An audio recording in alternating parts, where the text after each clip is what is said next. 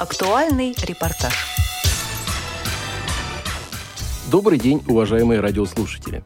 10 ноября в Институте профессиональной реабилитации и подготовки персонала Всероссийского общества слепых «Реакомп» состоялась ежегодная 21-я научно-практическая конференция «Успешный опыт реабилитации инвалидов по зрению в региональных организациях ВОЗ.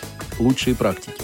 В ней приняли участие сотрудники администрации аппарата управления ВОЗ, председатели и активисты региональных организаций ВОЗ, генеральный директор Российской школы подготовки собак-проводников ВОЗ Артем Астанин, сотрудники Института Реакомп и другие специалисты.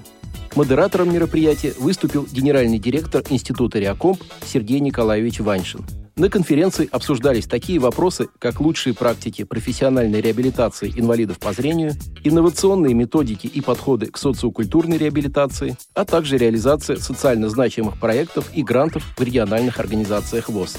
На открытии было зачитано приветствие президента ВОЗ Владимира Васильевича Сипкина. Дорогие друзья, уважаемые коллеги, организаторы и участники, приветствую вас на традиционной ежегодной 21-й научно-практической конференции «Успешный опыт реабилитации инвалидов по зрению в региональных организациях ВОЗ. Лучшие практики», который проводится в Институте Ряков. Ваша научно-практическая конференция посвящена серьезным вопросам успешному опыту реабилитации инвалидов по зрению во Всероссийском обществе слепых. Считаю, обсуждение лучших практик работы региональных организаций ВОЗ будут полезны всем. Важно осознать, что успешная реабилитация инвалидов по зрению – задача не только отдельно взятой региональной организации ВОЗ, а всех структурных подразделений ВОЗ в тесной взаимосвязи друг с другом. Именно поэтому проводимая конференция призвана объединить, объединять всех наших членов общества вокруг общего дела – тем самым формируя поле для обмена мнениями, знаниями и взаимного сотрудничества. Желаю участникам конференции плодотворной работы, творческой результативной дискуссии, активности, оптимизма и приобретения дружеских контактов. Надеюсь, что удастся создать условия для конструктивного диалога, обмена опытом и мнениями. Уверен, что результаты конференции будут полезны всем участникам а предложенные рекомендации найдут свое применение в дальнейшей практической деятельности каждого из них. Прозвучали доклады представителей 12 организаций ВОЗ из разных регионов нашей страны. Послушаем фрагменты некоторых выступлений. Председатель Ульяновской областной организации ВОЗ Алексей Михайлович Арисенко рассказал о трудоустройстве инвалидов по зрению с помощью механизма аренды квотируемых рабочих мест. Высшим средством реабилитации для инвалидов всех нозологии, мы сегодня говорим о нас, об инвалидах по зрению, высшим средством реабилитации является трудовая деятельность и профессиональная деятельность. С 2017 года мы, Ульяновская областная организация, стали заниматься очень плотно при мощной методологической поддержке Центрального управления Всероссийского общества слепых и э, при помощи коллег – это Тунгусова Галина Александровна, председатель Тюменской региональной организации, Сокольщина Семеновна, потому что у них уже был такой опыт практический. При такой мощной методологической поддержке мы стали продвигать аренду квартирных рабочих мест у нас в Ульяновской области. Вначале и чиновниками, и работодателями все это было встречено, так скажем, с, с неким скепсисом.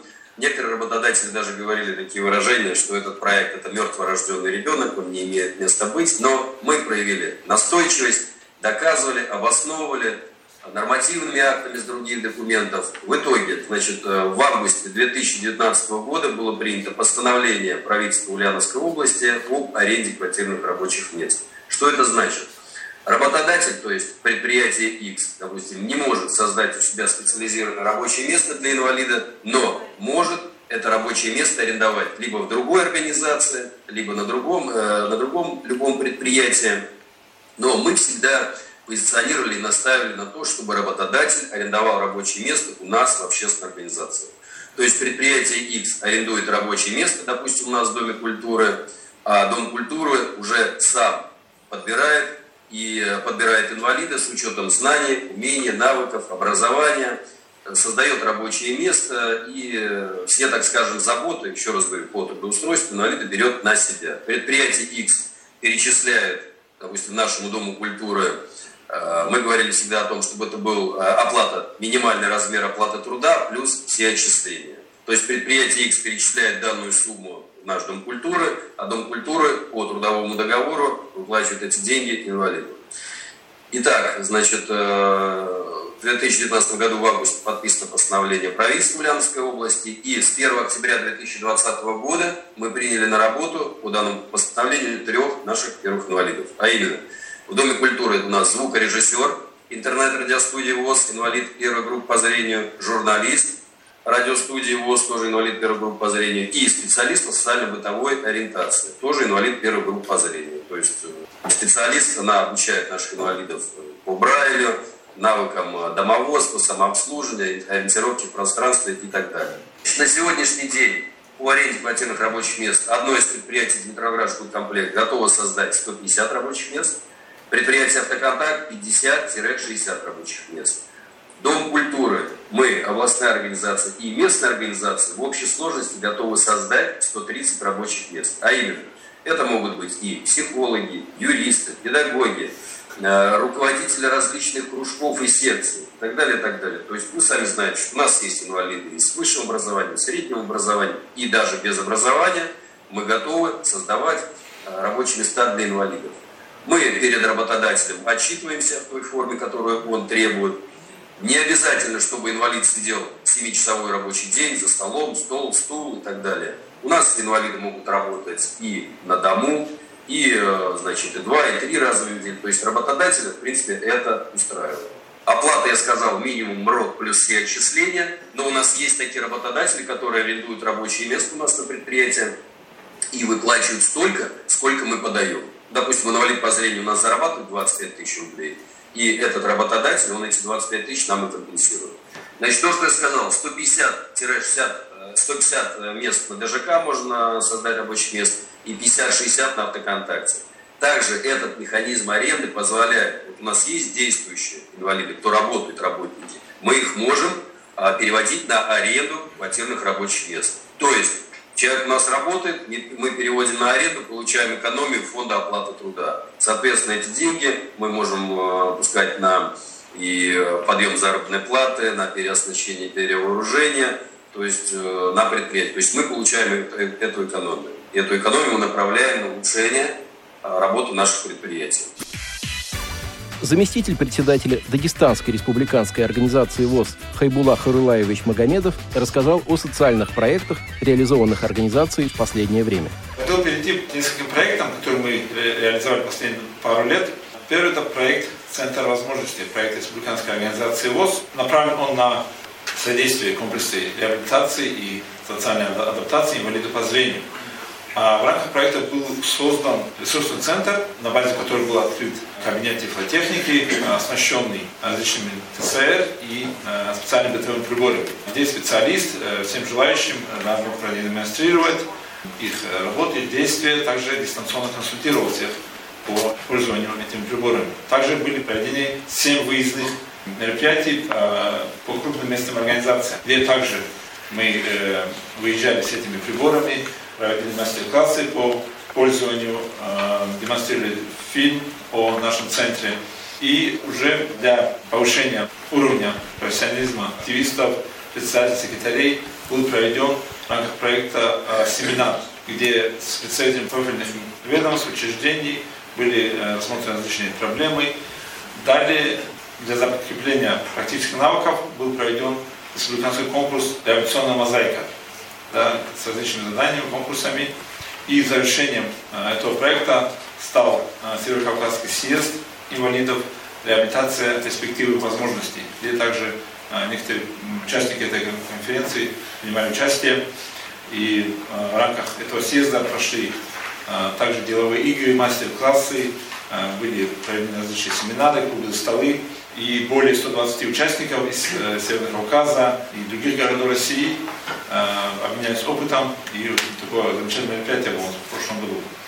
Э, следующий проект – это уже развитие Центра возможностей, где уже была расширена база этого центра, и мы э, выезжали по всем уже местным организациям, и где были отобраны люди, недавно потерявшие зрение, которые нуждаются в какой-то такой срочной да, э, революционной работе, И они в течение лета этого 22 года на нашей базе ВОЗ на берегу моря прошли э, краткосрочные курсы. Э, с ними проводилась работа по обучению пользованию тростью, сенсорными устройствами, э, элементарно-бытовая реабилитация.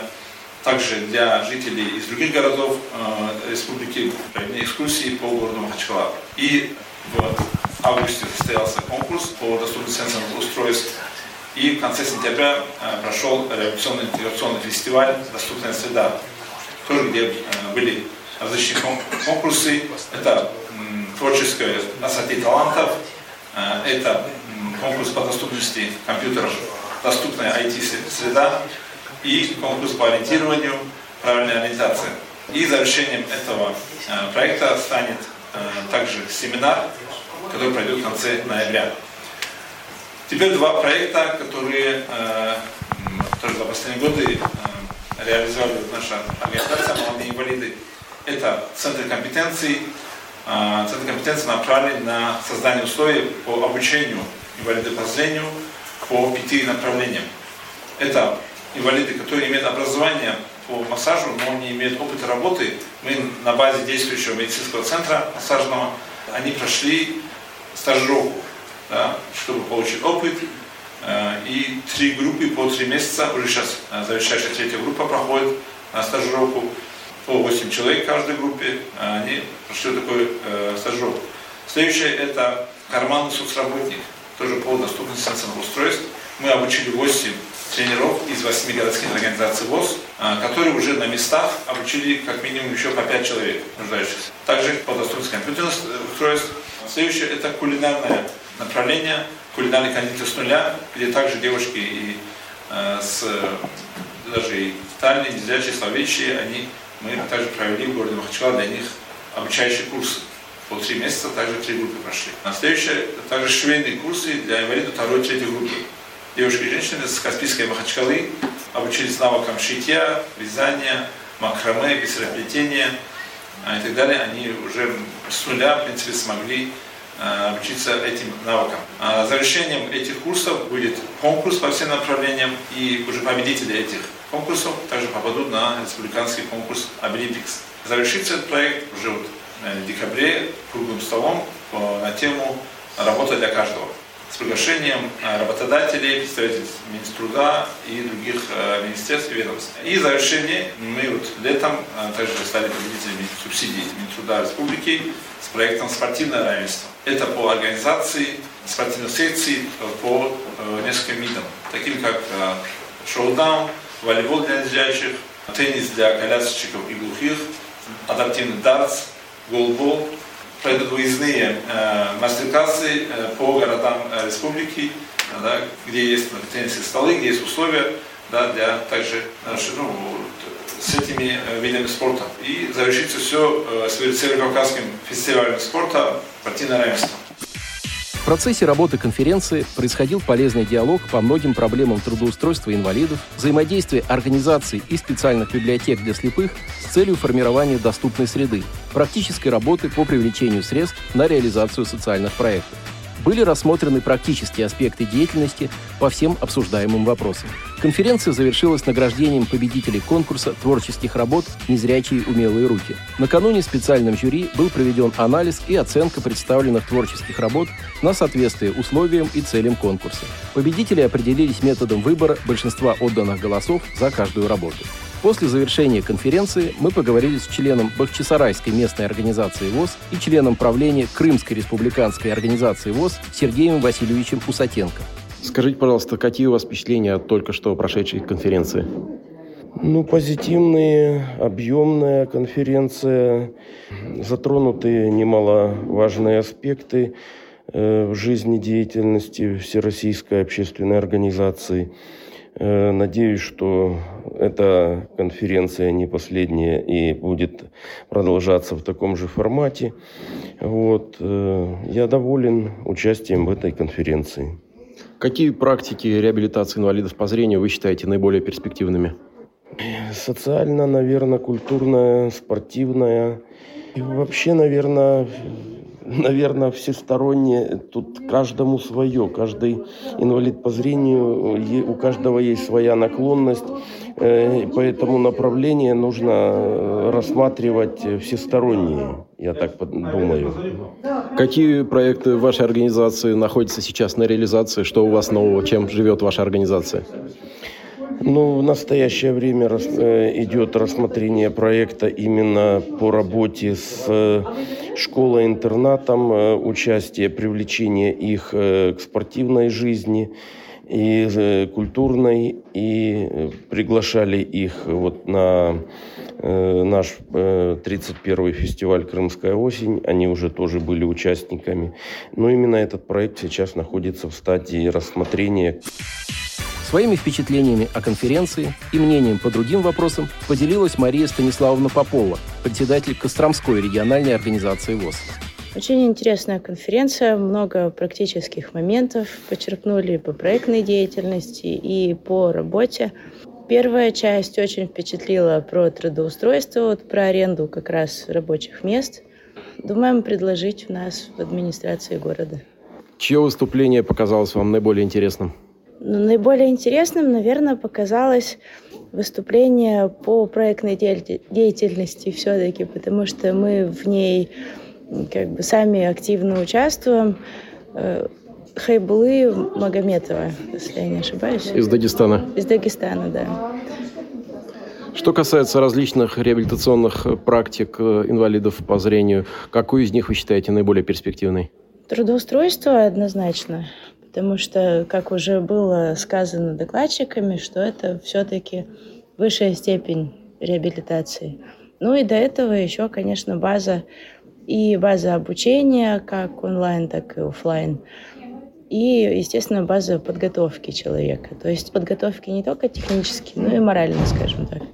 Если говорить про степень адаптированности инвалидов по зрению к повседневной жизни и также про отношение общества к инвалидам по зрению, то как вы считаете, какие изменения произошли в России за последние годы? За последние годы больше стало внимания к, к самим инвалидам по зрению и к проблемам, наверное.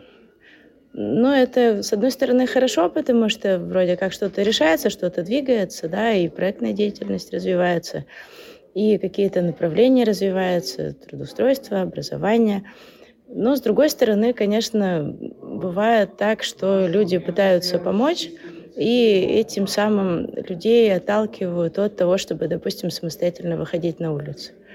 Вот, потому что внимания много, а когда человек только начинает выходить, и на него тут набегают люди, как бы он возвращается обратно, и желание все еще раз это провернуть пропадает.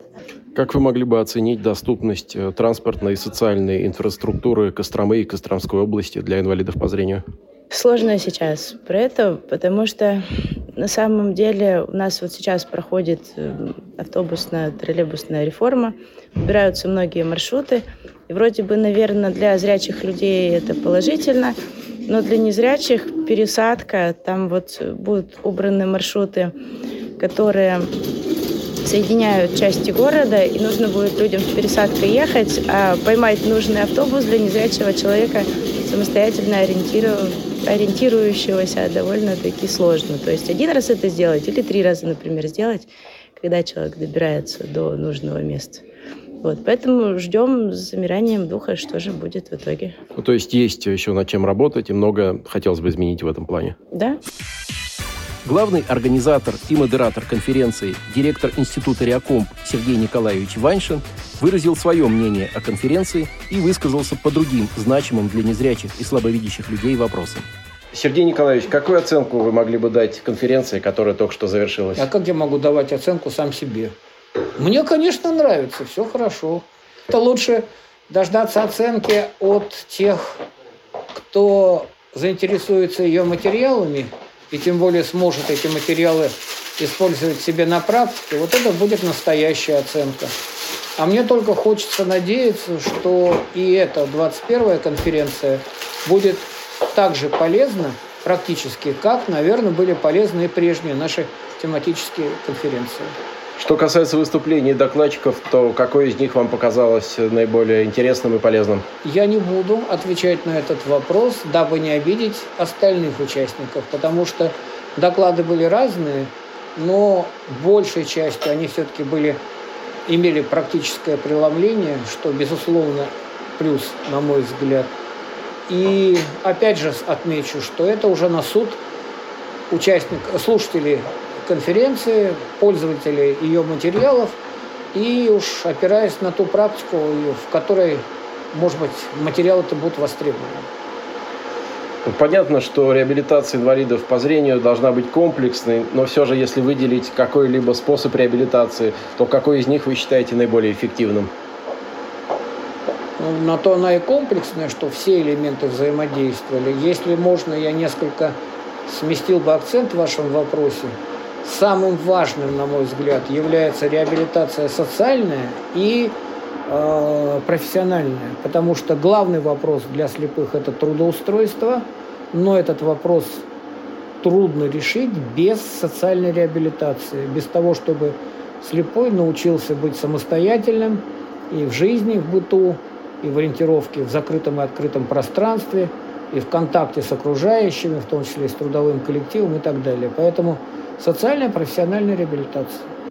Что касается поддержки государства, то оказывается ли она в достаточной степени или пока нет? Нет, в достаточной не оказывается. Вот лично я с полной ответственностью за свое личное мнение это подчеркиваю. Тем более, что этой проблемой занимаюсь 30 лет. Если говорить про степень адаптированности инвалидов по зрению к обычной повседневной жизни, а также и про отношение общества к людям с нарушениями зрения, то какие изменения произошли за последние годы, по вашему мнению, в России? Вопрос интересный. Опять же, и поскольку я его наблюдаю на практике лет 30-40, а по жизни лет 60, наверное, то могу отметить несколько этапов в развитии этой ситуации или в состоянии этой ситуации, потому что не стоит ее называть развитием. При, э, до 91 года это был один расклад. 90-е годы это был второй расклад. Где-то с 2010-х годов это третий расклад. Ну а сейчас, может быть, начнется четвертый, пока не могу твердо сказать. Что при этом могу отметить для каждого из этапов? На первом из этих этапов, ну, в, в перечне, в том порядке, в каком я просто их перечислил, э, был райком, куда можно было пойти и пожаловаться. И, в принципе, системе, которая отмечала свой принципиальный гуманизм, полагалось снимать вопросы, которые возникали. И это происходило, я знаю, по личному опыту, даже неоднократному. На втором этапе, 90-е годы, второй этап, значит, или второй, э, второй элемент из этих, там э, был такой период, когда инвалидов считалось правильным слушать, но я лично берусь предположить, что это были все еще воспитанники прежней системы, которых научили, что инвалидов надо слушать.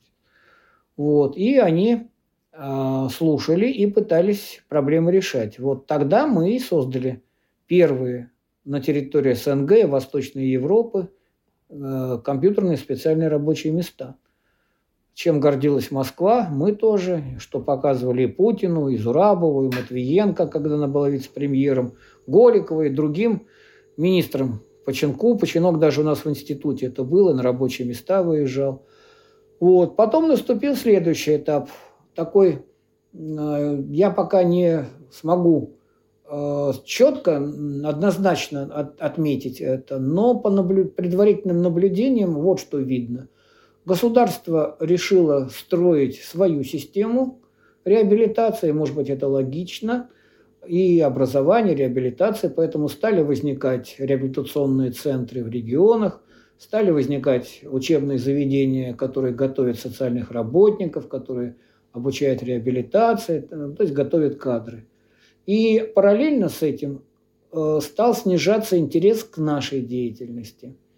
Ну, это может быть не единственное объяснение. Есть некое развитие чиновничества внутри самого себя. Вот со своим развитием чиновничества э, как вещь, э, замкнутая на саму себя, эта система, она меньше проявляет интереса к партнерам по своим делам, то есть к инвалидам. И вот это я могу уже не отметить не только с точки зрения слепых, но зная об этом и от наших глухих, и от наших коллег-инвалидов опорно-двигательного аппарата. Все отмечают с удивлением, что наступает такой момент, когда нас слышат меньше. Я имею в виду не тех, кто буквально отвечает за работу с нами, а чиновничество в целом. В соседнем доме, в соседней префектуре, в нашем муниципалитете и так далее. То есть можно сказать, что в последнее время наметилась какая-то негативная тенденция в этом плане? Вот я бы э, сказал так. На конференции вы упомянули про негативные последствия дистанционного образования в период пандемии. Расскажите, пожалуйста, об этом чуть подробнее, так это очень интересная тема. У меня не так много информации на этот счет, потому что я не являюсь постоянным преподавателем системы высшего образования. Выступаю иногда перед преподавателями, веду занятия в лингвистическом университете и так далее. А, но вижу, что там происходит, общаюсь с коллегами, которые на этом поприще постоянно работают. Кроме того, могу уже оценивать кое-что и по молодежи, которая приходит на работу, пережив нашу, на, нашу реформу в образовании. Вот это уже э, падение. А вот преподаватели, ну, я бы сказал, в один голос говорят, что как раз пандемия, особенно первые два года, нанесли тяжелейший удар по системе образования. Потому что то, что в образовании предусматривается, то есть подача материала, контрольные занятия, итоговое занятие, обратная связь там и так далее, вся эта система была развалена. Потому что контрольные занятия носили формальный характер, обратной связи по существу вообще не было. Итоговые занятия, итоговая аттестация тоже под вопросом. Ну а на выходе тогда что? А на выходе бумажка о том, что этот человек знаете, как бывало раньше, кому-то давали диплом там или аттестат, а кому-то справку. Кто-то, значит, учился, а кто-то отсидел на скамье. Вот здесь что-то похожее. Диплом-то дают, а квалификация-то оставляет желать лучшего. То есть, если говорить непосредственно про образование, то дистанционную форму, онлайн-форму можно рассматривать как подходящую только в том случае, если невозможен очный формат. Ну, не совсем так. Но э, есть пословица «дорого яичко ко Христову дню». Для всего свое время и для своего, всего свое, свой участок в жизни и в работе. Наверняка найдутся элементы в системе образования, где как раз технические средства очень кстати и к месту. Но и в то же время будут такие моменты обучения, где ТСР мешают. По нашей практике это обучение тифлокомментаторов. Э, по чужой, схожей с нашей, ну, как можно дистанционно обучать игре на фортепиано. Вы правы. Сегодня на конференции многие из докладчиков тепло вспоминали, тепло говорили об институте Реакомп. Многие из них являются выпускниками института. Можно, наверное, говорить об институте Реакомп как о неком объединяющем факторе для этих людей и в целом для людей с нарушениями зрения.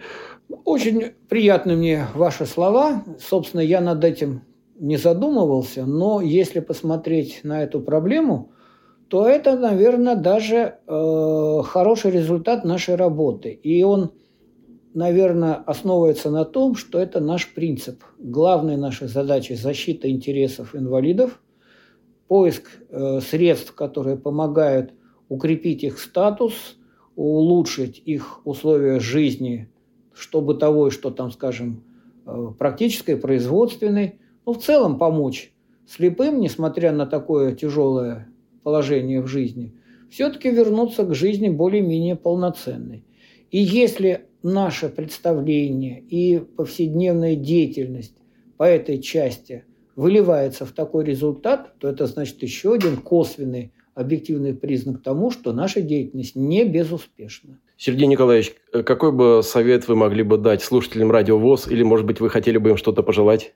Во-первых, поздравить с международным праздником Днем слепых.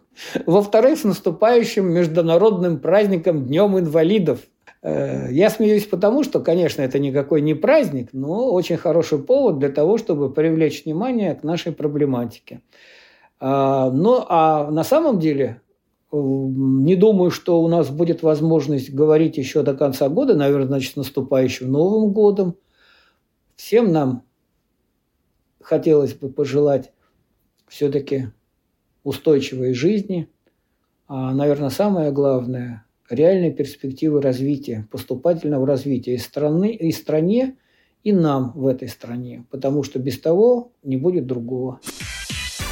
Материал подготовили Антон Агишев и Дарья Ефремова. Спасибо за внимание. До встречи на Радио ВОЗ.